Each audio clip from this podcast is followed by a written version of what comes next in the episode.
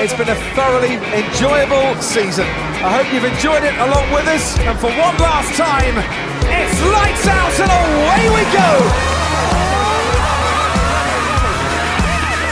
Lewis Hamilton wins the Turkish Grand Prix and is a seven-time champion of the world.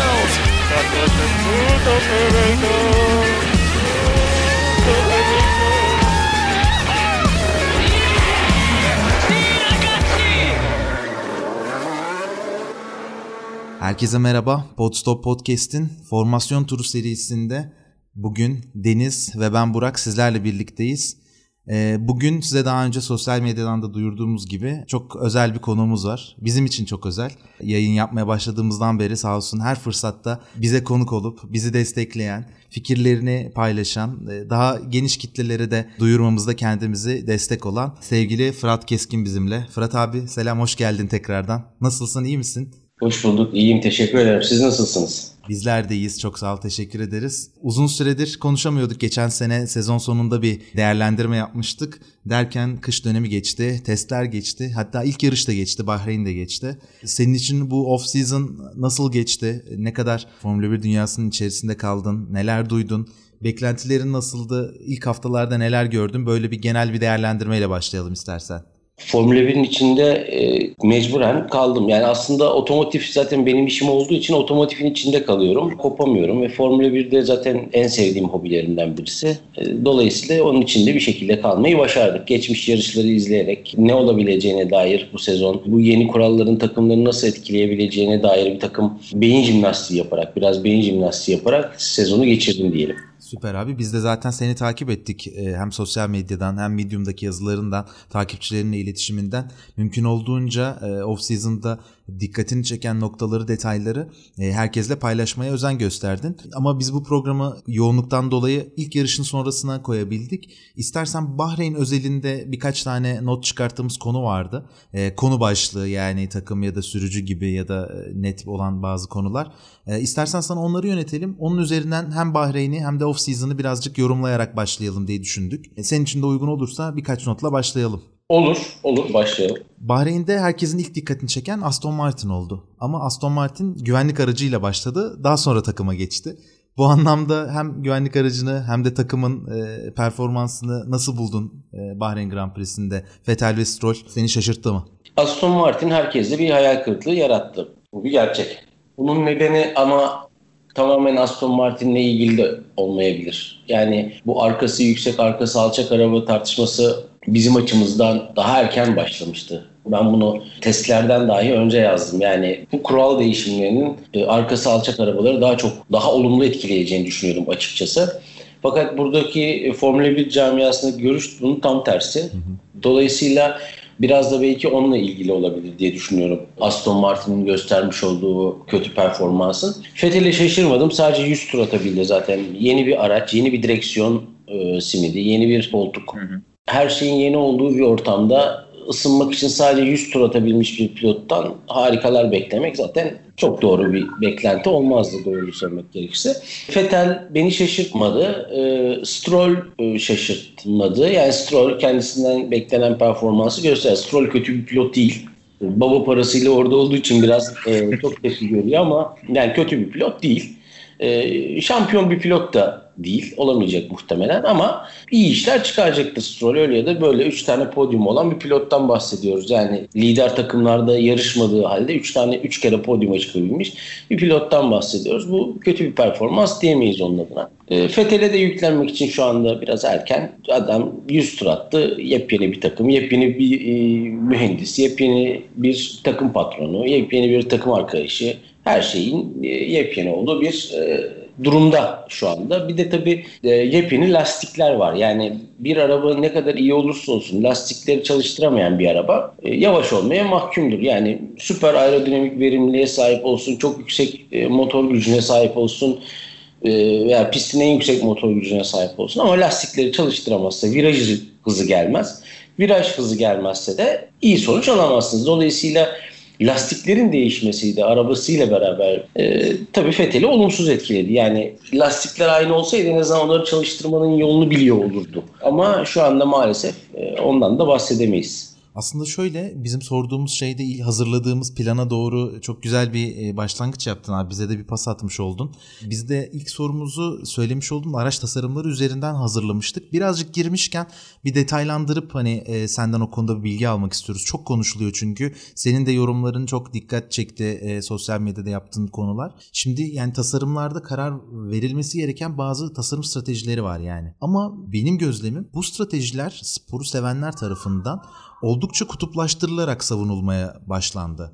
Yani işte bunlardan bir tanesi zaten işte araç eğimi yani bu rake konusu. Takımın ana başarısı için olmazsa olmaz bir faktör olarak yorumlanıyor ama Formula 1'de başarının da tek bir yolu olmadığını biliyoruz. Yani sadece tek bir yoldan başarıya ulaşılmıyor. Farklı e, yollarda var mutlaka. Bunu birlikte düşündüğümüz zaman hani hem yüksek renkli hem de düşük renkli araçların sezonu daha başarılı sürdürülebilmesi için yani yükseklerin hangi noktalarda gelişmesi gerekir, düşük olanların hangi noktalarda gelişmesi gerekir diye böyle bir bir başarı formülü ya da bir başarı yolculuğunu bize e, anlatabilir misin rica etsek?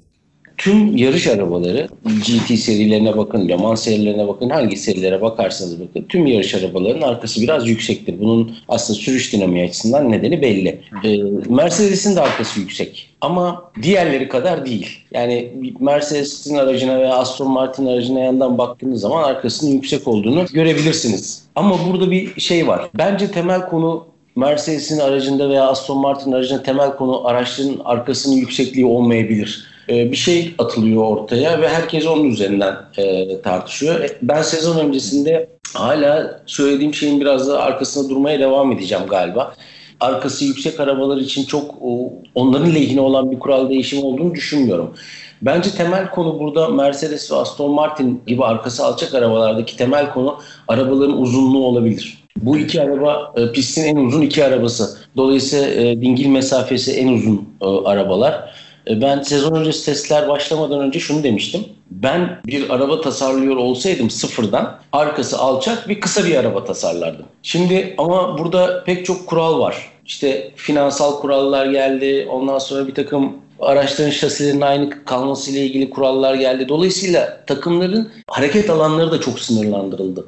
Ve bir de şöyle bir şey var. 2022'de de devrim gibi yepyeni kurallar geliyor. Dolayısıyla takımlar o devrime mi hazırlansınlar yoksa bir geçiş dönemi gibi görülen 2021 sezonuna mı hazırlansınlar gibi bir ortada çelişki var. Ben hala sezon öncesinde söylediğimi söylemeye devam edeceğim.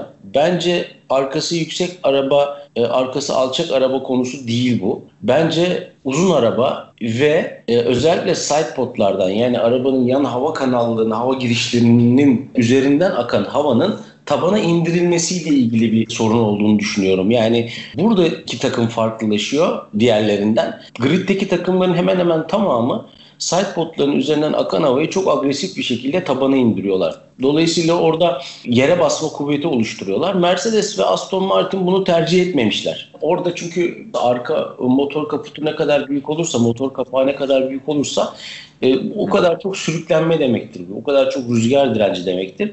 E, diğer takımlar bundan kurtulmak için bu havayı bir an önce tabana indiriyorlar. Bunu Mercedes ve Aston Martin yapmamış. Bir de şöyle bir sorun var tabii de az önce de bahsettiğim gibi bu iki araba çok uzun. Havanın arabanın altından mümkün olduğunca çabuk bir şekilde çıkması lazım. Bir arabanın yere basma kuvveti üretmesi için. Yani alttaki hava hızlı olacak ki bir alçak basınç oluşturacak alttaki hava, arabanın altındaki hava. Bu alçak basınç nedeni sayesinde de e, atmosfer arabayı yere daha çok bastıracak gibi düşünebiliriz basitçe. Baktığım zaman ben normalde uzun araba tabii ki problemdir, her zaman problemdir ama eskiden tabandaki kesikler arabanın altından akan havayı korumayı sağlıyordu. Yani bir hava perdesi oluşturuyordu tabanın etrafında. Bu sayede de arabanın altından akan hava herhangi bir kesintiye uğramadan süratli akıyordu. E, araba uzun olduğu için alttaki havayı koruyabildiğiniz zaman araba uzun olduğu için daha fazla kanat kullanabildiğiniz bu daha çok yere basma kuvveti üretebiliyordu bu arabalar. Dolayısıyla bu bir avantajdı. Motorunuz da güçlüyse Mercedes gibi. Ama şu aşamada bakıldığında uzun araba bir dezavantaj bence. Çünkü tabanın altından akan havayı koruyamıyorsunuz dışarıdan gelen havayla. O tabandaki kesikler, yanlardaki kesikler yasaklandığı için o hava perdesini oluşturamıyorsunuz. Bu sayede ne oluyor? Tabandaki havayı, tabanın altından akan havayı arabanın altından akan havayı izole edemiyorsunuz. E, izole edemediğiniz zaman da e, araba ne kadar uzarsa o kadar büyük bir dezavantaj karşınıza çıkıyor. Dolayısıyla ben hala tabanın alçaklığından, yüksekliğinden ziyade arabanın e, uzunluğunun ve sidepodlardan akan havanın tabana indirilmemesinin temel sorun olduğunu düşünüyorum. Biraz uzun anlattım ama e, umarım açıklayıcı olmuştur. Yo, çok verimli oldu. Sadece bir şey soracağım Fırat abi. Belki e, takipçilerimiz, dinleyenlerimiz de bunu merak edebilir. Sidepod'la tabanın bittiği e, yer arasındaki mesafe aracın uzunluğundan bağımsız olarak uzun bir araçta diğerlerinden daha kısa olabilir mi? Ya da kısa bir araçta diğerlerinden daha uzun olabilir mi? O alt tarafta ve yan tarafta daha farklı bir tasarım olabilir mi? Yoksa tamamen aracın boyuyla paralel olarak mı şey olur? Şimdi sidepod, sidepod'un uzunluğunu belirleyen, büyüklüğünü belirleyen şey sidepod'un altında gizlenmiş olan soğutma komponentleri. Yani orada işte radyatörler var. Intercooler vardı mesela geçen sene Renault'da. Onu oradan çıkardılar. Mercedes'te intercooler orada değil gerçi ama Mercedes'in e, radyatörlerine baktığımız zaman çok büyük Mercedes'in radyatörleri. Dolayısıyla arabanın soğutma ihtiyacının diğerlerine göre biraz daha fazla olduğunu düşünebiliriz. Bu nedenle sidepod'u çok fazla daraltma, küçültme şansları yok. Ama mesela Renault inanılmaz dar sidepod'larla çıktı. Neredeyse McLaren teknik direktörü, teknik patronu ki neredeyse yok gibi dedi yani e, Renault'un e, sidepod'ları.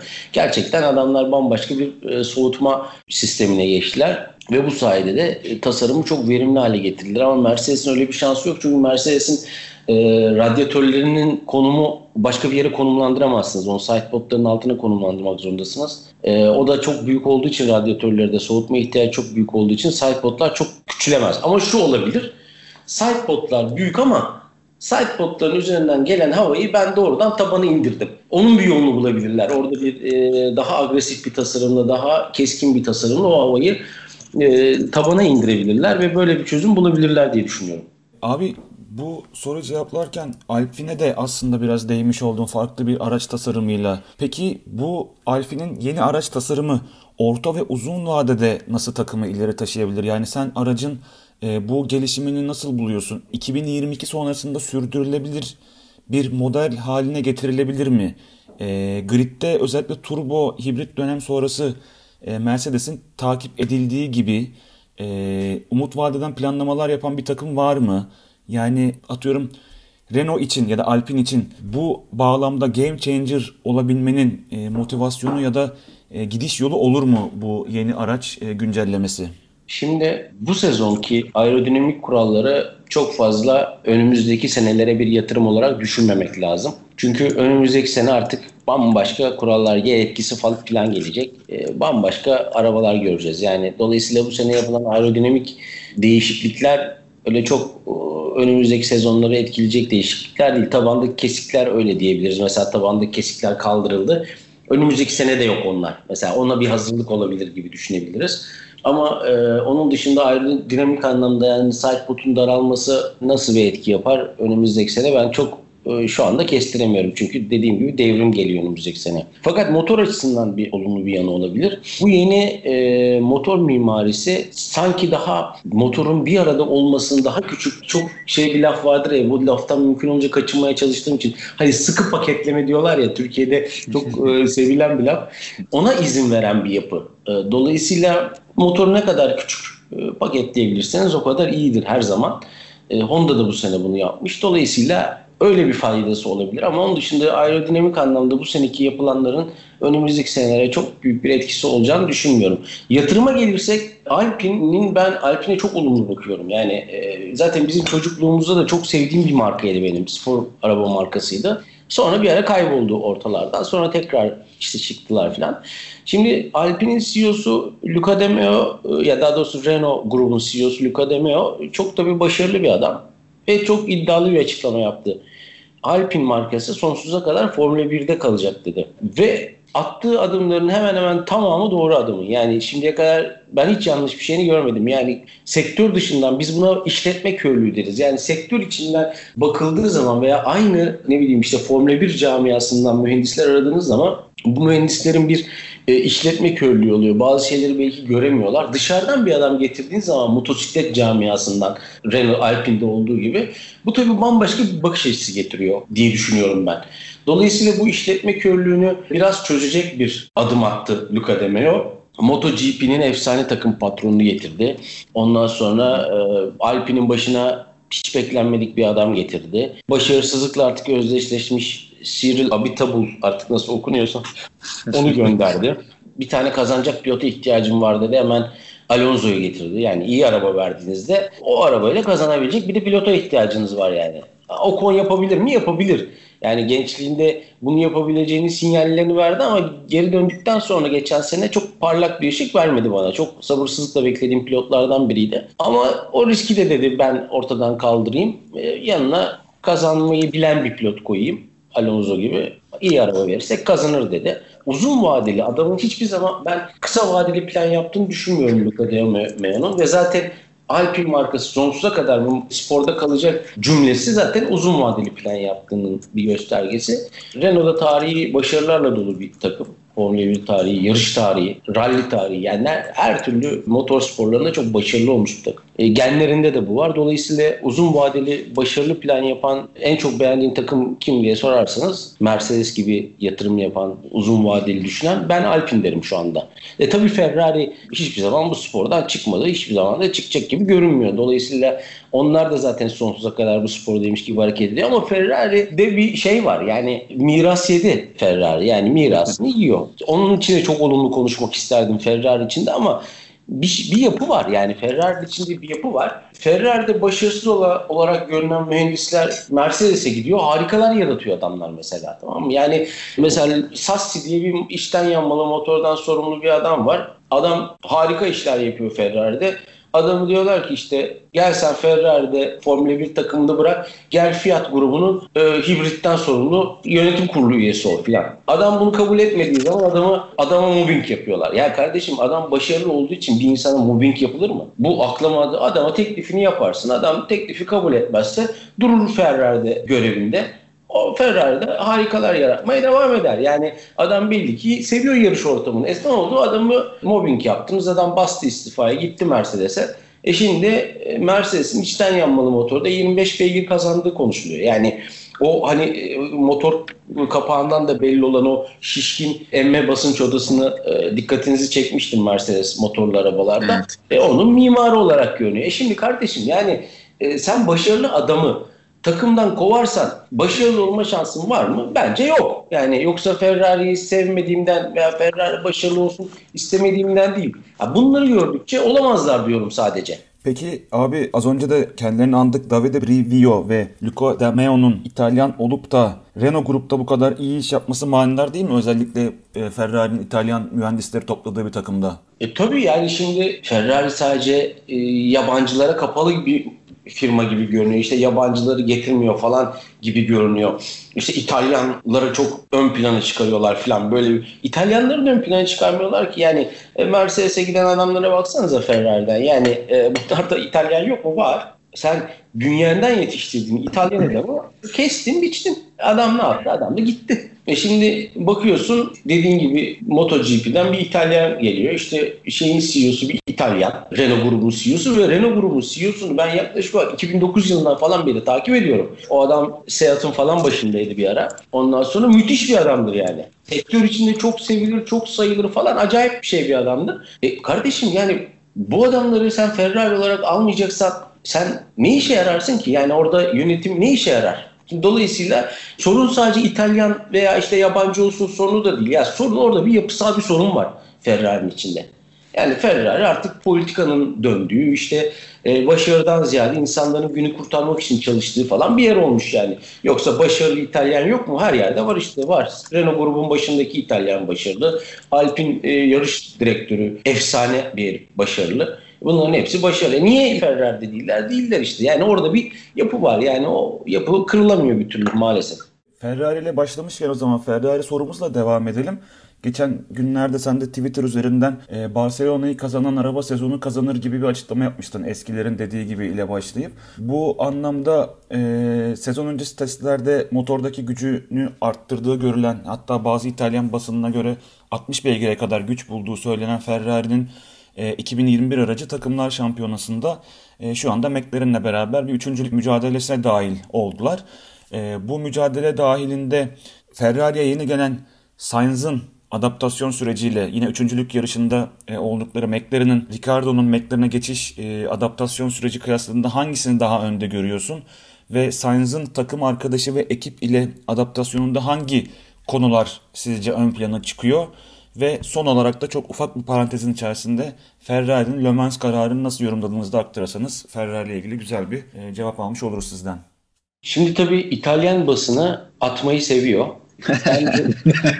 gerçekten hani Akdeniz ülkesi ya biz de öyleyiz ya yani e, attık mangalda kül bırakmayız falan. Şimdi 60 beygir dediğiniz güç çok büyük bir güç arkadaşlar. Yani tabii mümkün değil. Yani içten yanmalı motorun verimliliğini düşünüyorsunuz. Ben tabii bunu söylediğim zaman bazı tifosiler kızıyorlar. Ya şunu demiyorum ben. Ferrari muhtemelen Alpine'i geçti güç olarak bu arada. Ama e, 60 beygirler tabii bunlar çok fantastik açıklamalar. E, üçüncülük mücadelesi an itibariyle soruyorsanız bence Grid'in 5. takımı. Ama üçüncülük mücadelesi verebilir mi? Verebilir.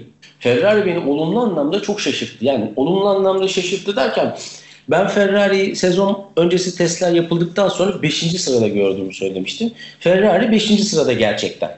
Ama şunu söylemiştim yani Ferrari sanki arkadaki Alfa Romeo, Alpine ve Aston Martin'le daha çok mücadele içinde olacakmış gibi geliyordu bana. Ama onlar beni olumlu anlamda şaşırtarak öndeki McLaren'la mücadele içinde girdiklerini gösterdiler. Dolayısıyla Ferrari'nin üçüncülük şansı var mı? Bence var. Ama şu andaki performansı üçüncülük için yeter mi sorusunun yanıtı hayır. Çünkü şu anda McLaren üçüncü takım. Arada Alfa Tauri var dördüncü takım. Yani Gazi'nin ön kanadı kırılmasaydı Bahreyn'de Gazi'yi önlerde görecektik. Yani Gazi'nin yarış temposu o kadar iyiydi ki bazı dönemlerde e, McLaren'ın önünde, McLaren'la Mercedes bazı lastik tiplerinde McLaren'la Mercedes arasındaydı. Yani inanılmaz iyi bir yarış temposu var Alfa, Alfa Tauri'nin. E, ama tabii bunu en arkalara düştüğünüz zaman bunu gösterme şansınız çok yok. İşte motoru kıstılar sonra falan. Hani nasıl olsa arkalarda yaşıyoruz. Puan ihtimali düşük. Ondan sonra bari motoru çok açmayalım falan dediler. E, yarışı öyle bitirdiler. Ferrari'ye gelirsek bence 5. takım ama McLaren'la olan farkı ve Alfa Tauri ile olan farkı çok az. Ya biz 2021-2022 sezonuna değil de biz önümüz 2021 sezonuna odaklanacağız. Önce bir en azından sezon ortasına kadar 2021 sezonuna odaklanacağız, güncellemeler getireceğiz derlerse üçüncülük mücadelesinin içinde olurlar tabii. Neden olmasın? Gayet e, başarılı buldum ben yarış tempolarında. E, peki Sainz özelinde biraz yorumlayabilirsek koltuk olarak? Sainz benim çok sevdiğim pilot. Ben daha hiç Ferrari'ye falan geçmeden önce 2019'da bu işte sosyal medyada yazmaya başladığım dönemlerde de onun hakkında çok olumlu konuştum. İşte Renault'da işsiz kalması söz konusuydu bir aralar. 2018'de o zaman da çok üzülmüştüm. Çünkü bence çok iyi bir pilot. Yani şampiyonluk kovalayabilecek bir pilot. Ama şanssızlığı var. Şanssızlığı Leclerc yani Ferrari taraftarları için şans Leclerc, e, Sainz için şanssızlık. Şimdi Leclerc ilk Ferrari'ye geldiği zaman iki tane senaryo olabilir demiştim. 2019 sezon öncesi testlerini yorumlarken. İlk senaryo Vettel gerçekten tecrübesini kullanır. Ondan sonra 2018'deki o kötü görüntüsünü hata yaptığı bir iki yarışta hata yaptığı görüntüsünü atar. 2019'da toparlanır ve gerçekten ilk yarıştan itibaren takım arkadaşına kendisini kabul ettirirse Ferrari yönetiminin işi çok kolay olur demiştim. Ama tersi olursa Leclerc çünkü çok hızlı pilot. Özellikle de sıralamalarda çok hızlı diye yazmıştım. Leclerc diş e, bilerse ve Fethel'e meydan okumayı başarırsa Ferrari yönetiminin işi çok zor olur demiştim. Ki ben ikinci ihtimalle daha yüksek görüyorum demiştim. Yani Fethel'e beğenmediğimden değil yani Fethel bildiğimiz eski Fethel olmadığı için. Şimdi bazı pilotlar etrafında takım kurulsun ister. Kendilerini rahat hissettikleri oranda iyi performans gösterirler. Bazı pilotlar buna daha az ihtiyaç duyarlar. Fetel e, buna çok ihtiyaç duyan bir pilot. Yani her zaman desteği hissetmek isteyen bir pilot. Ama zaten Ferrari'de başarılı olduğunuz zaman bile işte e, Sassi örneğinde, mühendis Sassi örneğinde olduğu gibi başarılı olduğunuz zaman bile üzerinizdeki baskı hiç azalmadığı için Tabii o da o askıyla artık bir süre sonra baş edemedi ve e, Leclerc süratiyle onu yendi. Şimdi Sainz geldi. Sainz için de bir senaryom var kafamda. E, Leclerc sıralamada çok hızlı. Leclerc sıralamalarda Sainz'e karşı e, baskın bir performans ortaya koyarsa Sainz bir anda kendisini Leclerc'i de destekleyen ikinci pilot olarak bulur. Dolayısıyla Sainz'in ikinci pilotluğa doğru evrilme ihtimali var. Bu birincisi. İkincisi zaten Binotto'nun daha ilk toplantıda söylediği şey çok önemli. İlk basın toplantısında Sainz'i fabrikada basına tanıtırken 2023 yılına kadar işte Mick Schumacher ile ilgili bir soru geldi zaman 2023 yılına kadar e, Mick Schumacher iyi olursa zaten burada bir koltuğu var dedi. E şimdi yanında Sainz oturuyor. Diyorsun ki 2023'te ben Mick iyi performans gösterirse alacağım getireceğim buraya. E şimdi kimi kovacaksın? Sainz'ı mı kovacaksın? Leclerc'i mi kovacaksın? Altyapıdan gelen Leclerc'i mi kovacaksın? Veya Formula 1 tarihi, Ferrari'nin Formula 1 tarihinde ilk defa 5 sezon anlaşmayı, 5 yıllık anlaşmayı imzaladı. E, Leclerc'i mi kovacaksın? E bu tabii bu artık o zaman içerisinde Sainz'ın e, mental olarak anlamda düşmesine neden olabilecek sonuçlar doğurabilir bu tip şeyler. Ve bunun sonucunda da Sainz bir anda kendisini ikinci pilot olarak görebilir diye düşünüyorum. Sainz'i ikinci pilot olarak gördüğüm için değil, onu yeteneğini küçümsediğim için değil. E, Ferrari'de koşullar onu oraya doğru itebilir diye düşünüyorum. Yani Fetel konusunda yanılmamıştım. Fetel Leclerc mücadelesinde. Umarım bunda yanılırım diyeyim. Sadece bir cümleyle abi e, e, Ferrari'nin Le Mans kararını nasıl yorumluyorsun? Fabrikadaki fazla çalışanların e, tecrübe kaybı yaşanmaması açısından farklı serilerde değerlendirmesi gibi bir durum olabilir mi daha önce konuştuğumuz gibi seninle? Evet evet zaten konu o. Yani mecburi bir karar değil. Şimdi adamların aslında bir bütçe sorunu yok. Yani para sorunu yok Ferrari'nin. E, Ferrari ben bütün mühendislerime bakabilirim diyor. Yani şu anda bünyemde çalışan bütün adamlara bakabilirim diyor. Ama bütçe sınırı geldi Formula 1'e. Adamların maaşlarını yarıya düşüremeyeceğine göre bir şey yapman lazım. Ne yapacaksın? İşte böyle mecburi yollar seçeceksin. Firma içindeki e, bilgi havuzunu kaybetmemek için o adamları farklı yerlere rotasyona tabi tutarak değerlendirmeye çalışacaksın. İşte Le Mans kararı da böyle bir karar. Yakın zamanda IndyCar kararı gelebilir mi? Gelebilir. O da gelebilir. Yani e, McLaren IndyCar'ı ne zamandır istiyor. Yani nedeni bu. Evet. Amerika'da araba satmak istiyor McLaren'da. Yani şimdi bu aynı zamanda pazarlama hamlesi. Yani pahalı bir pazarlama hamlesi ama pazarlama hamlesi yani Amerika Amerika çok başka dinamikleri olan bir kıtadır. Yani Amerika'daki otomotiv sektörüne baktığınız zaman çok farklı dünyanın geri kalanından çok farklı dinamiklere sahiptir. Yani yollardaki arabalarına falan baktığın zaman Amerikalıların gerçekten acayip bir kendi başına bir dünya yani otomotivde. Dolayısıyla orada olmak için McLaren IndyCar e, serisine girdi. Ferrari'ne girmesin bence girebilir. Yani çünkü Amerika'da eski popülaritesi yok şu anda Ferrari'nin. Özellikle Lewis Hamilton'la beraber Mercedes'in popülaritesi yok Amerika kıtasında. Kişi başı en yüksek gelire sahip olan ülkelerden biri olan Amerika'da herkes var olmak için elinden geleni yapacaktır. Yani Ferrari'de yarın öbür gün IndyCar'a da girebilir. Çünkü mühendisi var, bütçesi var e, Formula 1 organizasyon diyor ki bu parayı harcamayacaksın buraya. E ne yapacağım? O zaman gider IndyCar'da harcarım. Adam parası var çünkü. Ne kadar çok parası olduğunda girmeye çalıştığı seri sayısının ne kadar fazla olduğundan bir kere daha farkına varmış olur. Umarım herkes diye düşünüyorum. E, sorularımıza e, hem sezon öncesi testlerinin hem de Bahreyn'in e, yıldızıyla devam edelim. Red Bull'da sezon başlangıcında, yeni sezon başlangıcında birçok şey çok yolunda gidiyor gibi görülüyordu. Yani sezon öncesi testlerinde çok iyi performans sergilediler. Ee, ilk haftaya geldik. Yarışa bakıldığında takım en hızlı pit stopu yine yaptı. Kaldığı yerden devam etti. Max Verstappen pole aldı. Ee, Sergio Perez Driver of the Day yani günün sürücüsü olacak kadar iyi bir performans sergiledi. Testlerde zaten fark yaratmışlardı. Gibi gibi müthiş bir aura var şu an. Ee, yani fakat tabii yani bildiğimiz gibi profesyonel atletlerin ve hatta yöneticilerinin, teknik direktörlerin, antrenörlerinin e, bazı başarılar öncesinde yani o şampiyonluk havasına da girmesi gerekiyor. O aurayı yaratmaları gerekiyor. Yani bu anlamda Red Bull pilotlarını, pit ekibini, motor gelişim departmanını, Honda tarafını sezon öncesi testlerinde bu kadar çok formda görmemize rağmen sanki yarışlara geldiğimizde takım patronu Christian Horner'ı stratejik anlamda pek formda görmedik. Sizce hem takım hem de yöneticiler için bu form durumunu neler etkiler? E, bu kadar iyi aura e, birkaç tane aksayan tarafın üstünü kapatabilir mi? Bu şekilde şampiyon olunabilir mi? Yoksa her noktada tartışmasız en iyisi olarak ilerlemek mi gerekir Formula 1'de şampiyonluğa gidebilmek için? Diyerek böyle genel bir Red Bull e, yorumu alalım istedik senden. Şimdi e, Fanatik Gazetesi'nde ilk yazım çıktı. Fanatik Gazetesi'nde ki yazımda da onu dedim. Ya bunu zaten iki senedir yani sosyal medyada yazmaya başladığımdan beri söylüyorum. 30 senedir de bu bilinen bir gerçek var. Formula 1 bir takım sporudur.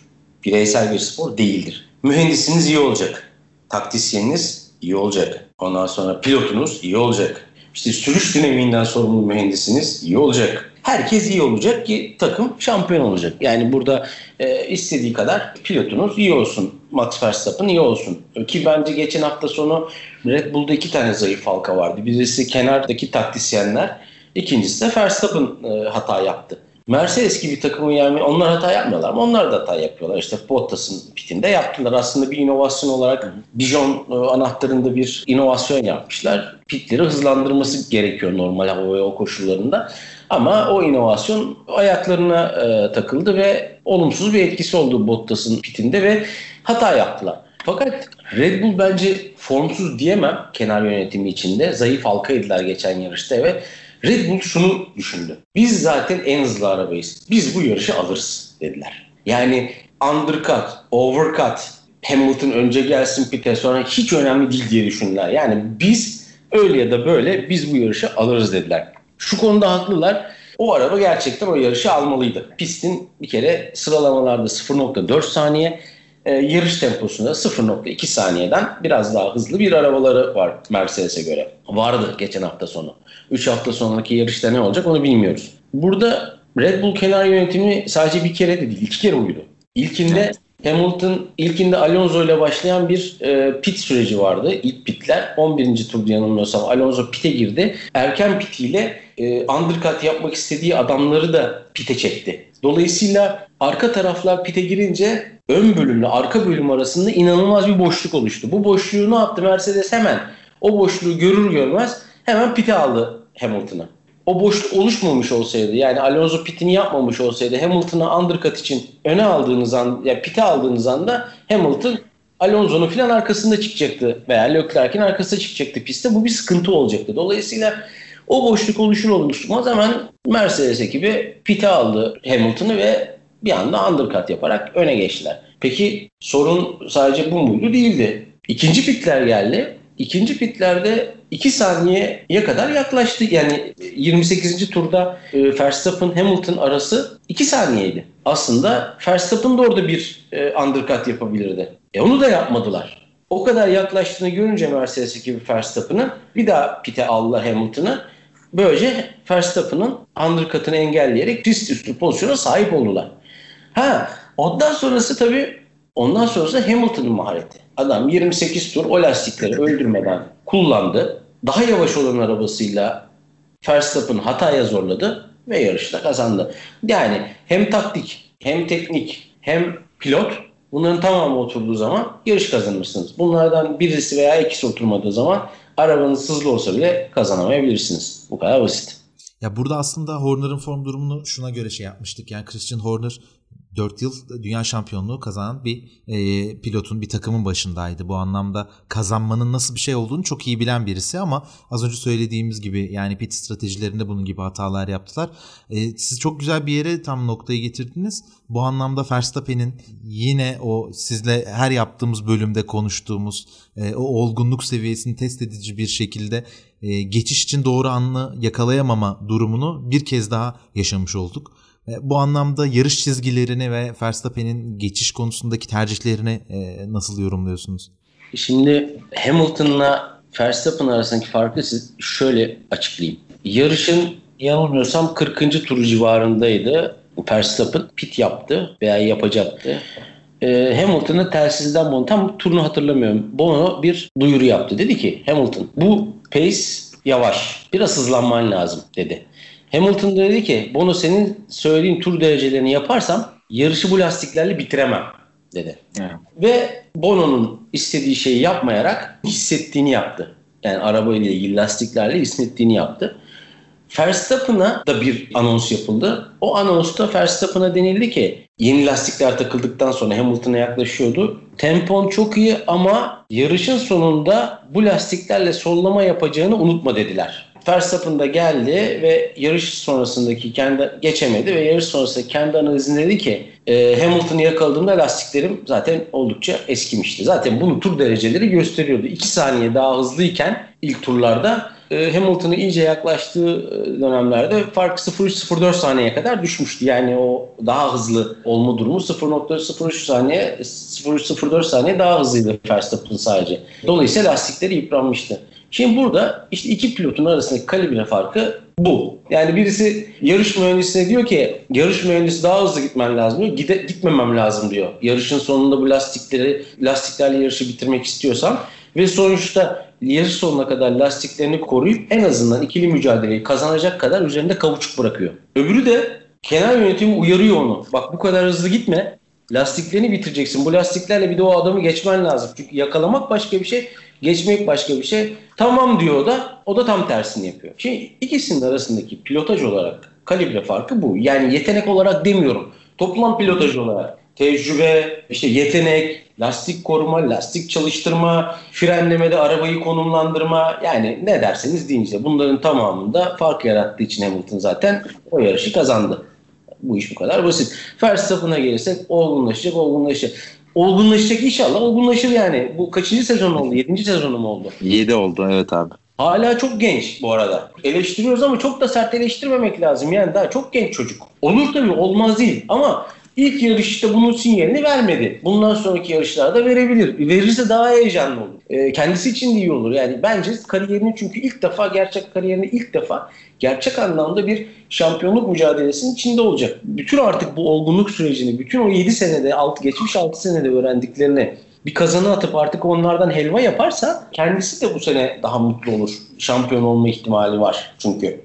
Sadece 23 yaşında olduğunu da hatırlatmamız gerekiyor her ne kadar Formula 1'de 7. sezonu geçirse de.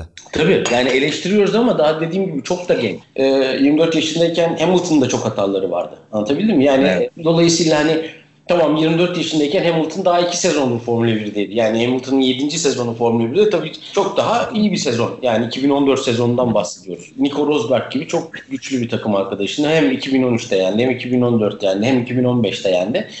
Dolayısıyla yani 7. sezonundaki Hamilton'ın olgunluğu daha fazlaydı. Ama e, Verstappen'ın da yaşı daha çok genç. Yani Hamilton o 7. sezonda 30 yaşındaydı. Bu adam daha 23-24 yaşında yani.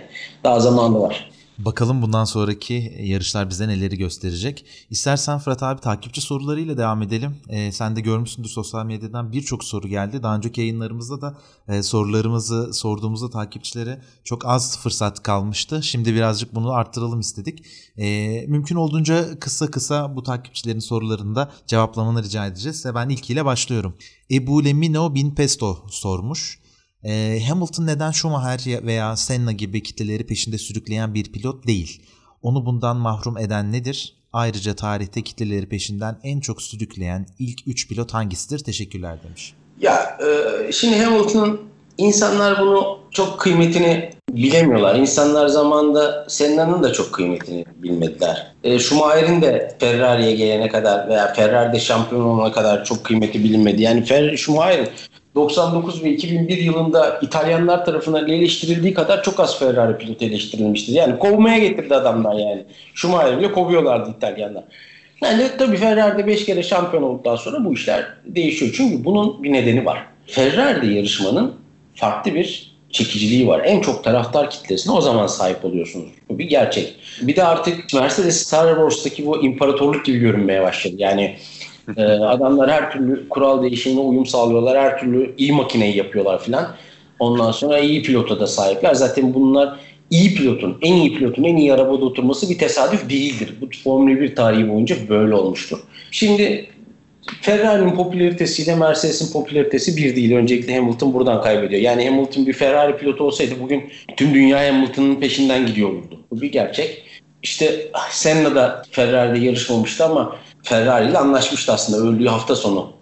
Daha sonradan bunlar çıktı. E, Senna da öldükten sonra aslında çok fazla popüler oldu. Dolayısıyla bu biraz kıymet bilmemek diyeyim. E, işte biraz çok fazla işte takım tutmak. Çünkü öyle ya da böyle yani Hamilton 2018'de bu kadar iyi performans göstermeseydi Ferrari şampiyon olacaktı. 2008 yılında son virajda Glock'u geçmeseydi Ferrari şampiyon olacaktı. Dolayısıyla Ferrari taraftarlarının ya Ferrari'nin iki şampiyonluğu da alacaktı. E, Ferrari taraftarlarının da tabii biraz antipati duyması normal diye karşılamak lazım. Bir de yani ben şöyle şahsi bir yorumumu ekleyeyim abi sizin söylediklerinize. 21.7 milyon takipçisi varmış Instagram'da. Yani kitleleri peşinden sürüklemekten e, tabii arkadaşımızın sorduğu e, bakış açısı biraz daha farklı ama bence yine de hiç fena değil. Yani Sör ünvanı almış bu kadar yani son 10 yılın işte 2010-2020 arasında dünyanın yılın sporcusu, yılın atleti seçilmiş bir birey olduğunu da hatırlamak gerekiyor bazen ve keyfini çıkartmak gerekiyor diye düşünüyorum ben takımdan ve renklerden bağımsız olarak deyip diğer sorumuza geçelim. Tyrion Lannister sormuş. 2022 kurallarına en iyi kim hazır olur sizce? Teknik ekiplerin kalitesine ve ellerindeki tecrübeye göre düşünürsek bir tahminde bulunabilir misiniz? Sonuçta bilemeyiz ama bir tahmin duymak çok mutlu eder beni demiş. Fırat abi gene e, ortaya birini atmanı bekliyorlar. Şimdi geçen sezonun sonunda sizle podcast yaptığımızda e, kural değişimlerine e, herkesin şöyle bir görüşü, görüşü vardı. Böyle bir şöyle bir yaygın kanı vardı. Herkes diyordu ki bu kural değişimlerine yine Mercedes en iyi uyum sağlayacak. Ben o podcast'te size dedim ki evet şimdiye kadarki kural değişimlerine Mercedes iyi uyum sağladı. Ama buna da sağlayacağının garantisi var mı? Yok. En iyi Mercedes mi uyum sağladı? Hayır. En iyi Red Bull uyum sağladı. Ondan sonra McLaren ondan sonra Ferrari uyum sağladı. Yani bu üç takım e, Alfa Tauri bu dört takım Mercedes'ten çok daha iyi uyum sağladı yeni kurallara. E, bu işlerin bir garantisi var mıymış? geçen sezon sonunda yaptığımız podcast'te söylediğim gibi bu işlerin bir garantisi yok. En iyi hazırlanabilecek ekip ben Mercedes olarak düşünüyorum. Neden böyle düşünüyorum? Çünkü organizasyon yapısı, tecrübeleri, bütçeleri, pilotları bu, bunu gerektiriyor. Ama bunun bir garantisi var mı? Bence yok. Yani e, çünkü yepyeni arabalar, yepyeni kurallar, işte dediğim gibi az önce yer etkisi. Burada e, herkesin iyi mühendisleri var. Belki başka bir takım. Mesela Red, e, McLaren'ın bu sene yaptığı gibi bir difüzör çözümü. Harika bir difüzör çözümü. Yani insanlar bunu nasıl akıl edemediler anlayamadık diyor şey Andreas Seidel.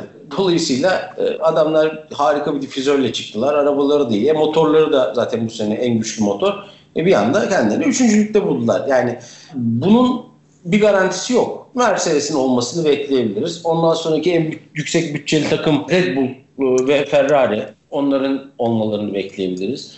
McLaren'daki Andreas Seidel çok büyük adam. McLaren'ın çok iyi uyum sağlamasını bekleyebiliriz ama bunun hiçbirinin garantisi yok. Yani ben bu 4-5 takımdan biri olur diye düşünüyorum. Teşekkürler abi. Üçüncü soruyla devam edelim o zaman. Artun arkadaşımız sormuş. Ferrari'nin arabası Ferrari standartlarına geldiğinde Leclerc'in kullandığı sıralama setup'ı yarış temposunu ayak uydurabilir mi? Şimdi e, Verstappen'a söylediğim şeyin aynısını ben Leclerc'e de ben bunu bir de e, şimdi yeni de söylemiyorum yani iki senedir söylüyorum. Bu artık çok belli olmaya başladı. Yani Leclerc inanılmaz bir tek tur pilotu. Adam e, arabanın suyunu çıkartıyor. Arabayı aşıyor tek turda yani. Bu bir gerçek. Ama yarış uzun bir fenomen. Yani tek turda ona göre ayar yapıyorsunuz. işte süspansiyona göre sertliğini ayarlıyorsunuz. Bilmem ne yapıyorsunuz. Ve tek turda çok hızlı oluyorsunuz. Ama yarışta, upuzun bir yarışta o lastikleri korumanız lazım. Dolayısıyla Leclerc hala bu aşamada biraz eksik. Tecrübe yani sonuçta baktığınız zaman bir sezon Alfa Romeo, iki sezon Ferrari tecrübesi var bu çocuğun Formula 1'de. Yani ve bu seneki lastikler de yeni üstüne üstlük. Yani dördüncü sezonu Formula 1'de az mı? Değil. Çok mu? Çok da değil. E zaman içerisinde oturacak bir şey. Yani Hamilton'ın veya işte Senna'nın e, Senna'nın özellikle yani adam arabanın suyunu çıkartır. Kardeşim tamam da yani 50 saniye farklı Monaco'da birinci giderken Prost gibi takım arkadaşına 50 saniye fark atmışsın ya Monaco'da. Bu inanılmaz bir şey yani. 50 saniye farklı lider giderken hata yapıp çünkü hep gazlıyorsun. Hata yapıp e, yarış dışı kalıyorsun. Dolayısıyla hep böyle yarışı uzun bir fenomen olarak görüp biraz böyle e, arabayı koruyarak, biraz lastikleri koruyarak e, bir ayar yapmayı başaracak. O zekaya sahip zaten o kendisi öz eleştirisinde yapıyor. En kuvvetli yanında o zaten Leclerc'in. Zaten bir yarış mühendisine bunu konuşuyoruz diyor. Yani geçenlerde söyledi. Araba setup'ı konusunda yarış mühendisine de konuşuyoruz. O konuda da olgunlaşmaya başladım diyor. Olacak. Yani ben olmaması için neden görmüyorum. Zaten Hamilton bıraktıktan sonra e, Leclerc'le Verstappen'ın kapışmasını izleyeceğiz. Tabii arkadan gelecek olanlar var. Yani işte Norris kötü pilot mu? Değil. Sainz kötü pilot mu? Değil. E, Ricciardo kötü pilot mu? Değil. E, bunların hepsi de iyi pilotlar ama en büyük yani yıldız adayları olarak Verstappen'la Leclerc görünüyor. Yani Leclerc bence Verstappen'a göre biraz daha çabuk olgunlaşıp bu alanda kendisini daha çabuk geliştirebilir diye düşünüyorum. Ee, bir sonraki soruyu aslında cevap da vermiş oldun abi hafiften. Diğer sorumuzu Semih Arıcanov sormuş. Verstappen ve Leclerc'le beraber geleceğin yıldızları kim olur? Mesela ilk yarışta dikkatleri üzerine çeken Tsunoda Verstappen olası halinde Red Bull'un yeni yıldızı olabilir mi? Olabilir. Yine geçen sezon sonunda yaptığımız podcast'te atıf yapayım. Ee, çok iyi bir yarış zekası var demiştim Formula 2'de. İnanılmaz bir araç kontrolü var ve çok iyi bir yarış zekası var. Yani şampiyon bir Japon görebiliriz bundan sonra demiştim ya bu çocuk şampiyon olabilir demiştim. Gerçekten de o yönde geçen gün Helmut Marko da yani bu adam Tsunoda'yı göreceksiniz şampiyon bir Japon pilot olacak falan gibi bir şey söyledi. Bu az önce size söylediğim ekibe Tsunoda'yı da koyarız ama Tsunoda'yı daha konuşmak için biraz erken. Daha bir yarış oldu. Bir bakalım bir iki sezon geçirsin. Ondan sonra gelişimine bakalım. Yani ilk sezonunda nasıl Verstappen'ın hakkında bir yorum yapamadıysak veya Leclerc hakkında iyi bir pilot dedik ama yani yorum yapamadık. Çok net. Ee, biraz bir gelişimine bakalım. Biz iki sezon, üç sezon. Ondan sonra onun hakkında. Onu da belki bu ekibin içine sokabiliriz tabii. Niye olmasın? Evet. Ee, sürekli takipçilerimizden Ayberk Sorgun sormuş. Verstappen'in 7. senesi olmasına rağmen nerede atak yapacağını seçme konusunda sabırsızlık gösterebiliyor olması bu sezonun gidişatına etkili olur mu? Yarış stratejisi konusunda Red Bull Mercedes kapışmasından neler beklemeliyiz? Teşekkürler. Verstappen zaten e, geçen sene işte Türkiye Grand Prix'sinde de bunu yaptı. Perez'e olmaması gereken bir yerde geçmeye çalıştı. Perez'e olmaması gereken bir yerde geçmeye çalıştı ve bunun sonucunda kazanacağı yarışı çöpe attı. Ee, bu sezon yine işte sezonun ilk yarışı kazanacağı yarışı çöpe attı. Ee, öte yandan da Hamilton kaybedeceği iki yarışı kazandı. Yani Türkiye'yi de kazanacakmış gibi görünmüyordu. Hep o günlerde de konuştuk yani yazdım da arkadaşım geldi akşam abi bahis yapacağım dedi. Hamilton ya en iyi ihtimalle üçüncü en iyi ihtimalle üçüncü olur dedim yani. Ondan sonra çok da sembolik tabii paralar. Cumartesi günü işte sıralamadan sonra eve döndüm. Akşam arkadaşlar yemekte orada konuşuldu. Yani dedim hani böyle böyle ya bence dedim en iyi ihtimal üçüncülük. E, yarış başladı. Beşinci sırada 25 saniye farklı gerideydi yani. Şimdi ne yaptı? Kazandı. Birisi kazanmaması gereken yarışları kazanıyor. Birisi de kazanır, kazanması gereken yarışları kaybediyor. Yani değişir mi? Değişebilir tabii. Yani sezon için daha çok erken. Ama bu tip hataları yapmaya devam ederse bir piyasa değeri artık sorgulanır. İkincisi de e, şampiyonluk kaybeden bir pilot olur. Yani geçen sene şampiyonluk kaybeden bir pilot değil. Zaten arabası şampiyon olabilecek bir araba değildi. Ama şampiyon olan bir arabayla şampiyonluk kaybederse kendi değerini çok azaltmış olur diye düşünüyorum. Ha pit ekiplerine gelince ya pit ekipleri e, Red Bull'un pit ekibi de çok iyi işleyen bir takım. Yani inanılmaz iyi yönetilen bir takım hem politik anlamında iyiler hem e, basına verdikleri demeçler işte milleti rahatsız etme, huzursuz etme anlamında her anlamda iyiler. Geçen haftaki ben ayakları kaydı diyorum. Yani normalde çok fazla strateji hatası yapan bir takım değil. Geçen hafta kendilerine çok güvendiler. E, o nedenle kaybettiler. Bir daha o hatayı yapmayacaklar bence. Onlar da iyi ekip. Sıradaki soruyla devam edelim. Görkem sormuş. Ee, var mı bilmiyorum ama Raikkonen'le alakalı onun kariyeriyle ilgili bir yazı olacak mı Fırat Bey bunu sorar mısınız diye sormuş. Ben de hatırlayamadım Fırat abi. Raikkonen kariyerine yönelik bir şey yazmayı planlıyor musun? Raikkonen'in kariyeriyle ilgili iki tane flood yaptım. Ee, biri 2019'da biri 2020'nin başındaydı yanılmıyorsam. Raikkonen en sevdiğim pilotlardan biri. İşte buz adam diyorlar. Kimisi de dalga geçiyor muz adam diyor falan. Ondan sonra e, yani Raikkonen, e, Raikkonen yetenek olarak çok üst seviyede. Şu anda bir yazı yazacak mıyım sanmıyorum ama kısaca değinmem gerekirse yetenek olarak üst seviyede ama işe adanmışlık ve e, ne bileyim hırs olarak aynı seviyede değil. O nedenle de zaten e, bir şampiyonluk aldı. Yeteneğinin hakkı bir şampiyonluk değildi ama ve toplam hak etmişlik olarak bir şampiyonluk bence hakkıdır diye düşünüyorum sıfır olmasındansa bence de bir en azından daha iyi. Raikkonen'in hiç şampiyon olmadan bu spordan gittiğini görseydik daha çok üzülürdük diye düşünüyorum. Ya bu arada, Ve... arada Raikkonen ya şöyle söyleyeyim sözünü kestim. E, Raikkonen ilk Formula 1'e geldiğinde süper lisans kuralları falan değiştirildi onun için. Yani Sauber'le başladığını diyorsunuz değil mi abi? Tabii ben tabii tabii. tabii. Sanki. Yani yarışamayacaktı normalde Formula 1'de. Raikkonen yarışsın diye adam evet. adamlar kuralları değiştirdiler yani. Süper lisans kurallarını değiştirdiler. Yani Verstappen'a bugün yapılan muamele o gün e, şey Raikkonen'e yapılmıştı yani. Yani, evet yani koşulması gereken kilometre miktarını azaltmışlardı diye hatırlıyorum. Tabii, ben. tabii, 2000, 2000 Avustralya'dan önce gibi yani birkaç şey Aynen. Lisans için atıyorum 1000 kilometre gerekiyordu. Raikkonen'de 200 kilometre vardı falan. Bir sezonluk çekilip daha sonra tekrar böyle 600 falan diye güncellenen şeyler olmuştu yani. E, tabii şimdi Verstappen yarışsın diye süper lisans yaş sınırını düşürdüler ya. Yani benzer yetenekler. Yani yetenek olarak Raikkonen'in Verstappen'dan falan eksik, Schumacher'dan falan da eksik kalır yine yok. Pilotaj olarak. Hamilton'dan da eksik kalır yine yok. Ama ne eksik tabii adamın e, kayıt. Süper oldu bu da. Kemal Çalık'ın sorusuyla devam edelim. Hamilton lastik kullanımında diğer pilotlara nazaran nasıl bu kadar usta? Hem hızlı hem stabil turlar atıp hem de lastik saklayarak vakti gelince gaza basmayı nasıl beceriyor diye sormuş. Yani bu çok uzun konuşulabilecek bir konu ama hani çok kısa birkaç cümleyle senden de bir cevap alalım Fırat abi. Bunu hem eski pilotların Hamilton'la ilgili yorumlarından hem de takımdaki mühendislerin yorumlarından esinlenerek cevaplayalım. Ee, bir kere doğal bir adamın yeteneği var. Yani hissiyat anlamında lastiklerinin ne zaman pik noktaya çıktığını, ne zaman aşınmaya başladığını, ne zaman biteceğini, nasıl giderse lastiklerini daha iyi koruyabileceğini hissiyat olarak biliyor. Yani bence her türlü arabayı kullanırsın. Yani bundan sonra yer etkisi arabası da gelecek. Tamam artık kariyerinde bir düşüş başladı yani şey olan anlamında. Yani artık yaşlandı 36 yani 50 yaşına kadar yarışacak hali yok. Yani yakında emekli olacak ama V8'e e, uyum sağladı. V8'lere kers taktılar. Onu uyum sağladı. Hibrit çağa geldi. Ona uyum sağladı. Arabalar büyüdü, uyum sağladı. Lastikler kavuçuğu kalındı. 2017-2018 Mercedes lastiklerini paramparça ediyordu. E yine iyi uyum sağladı lastikleri yönetti.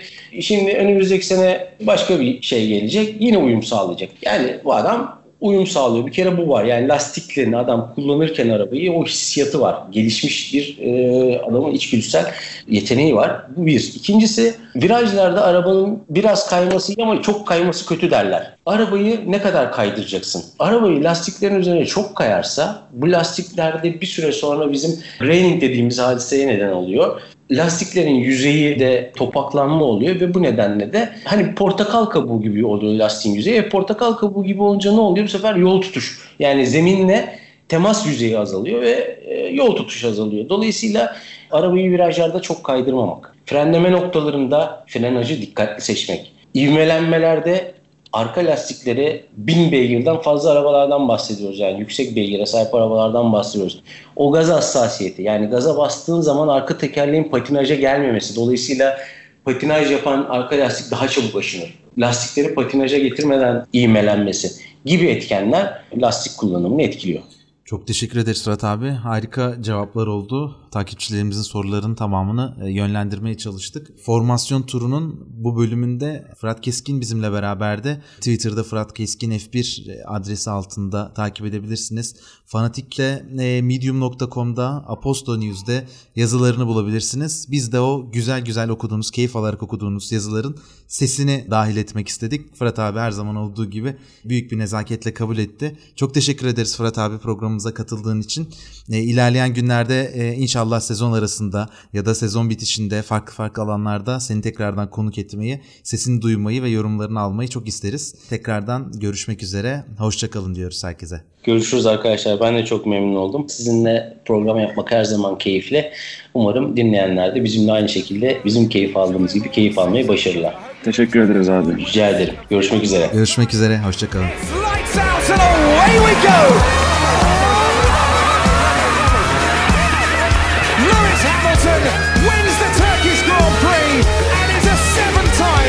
Champion of the world!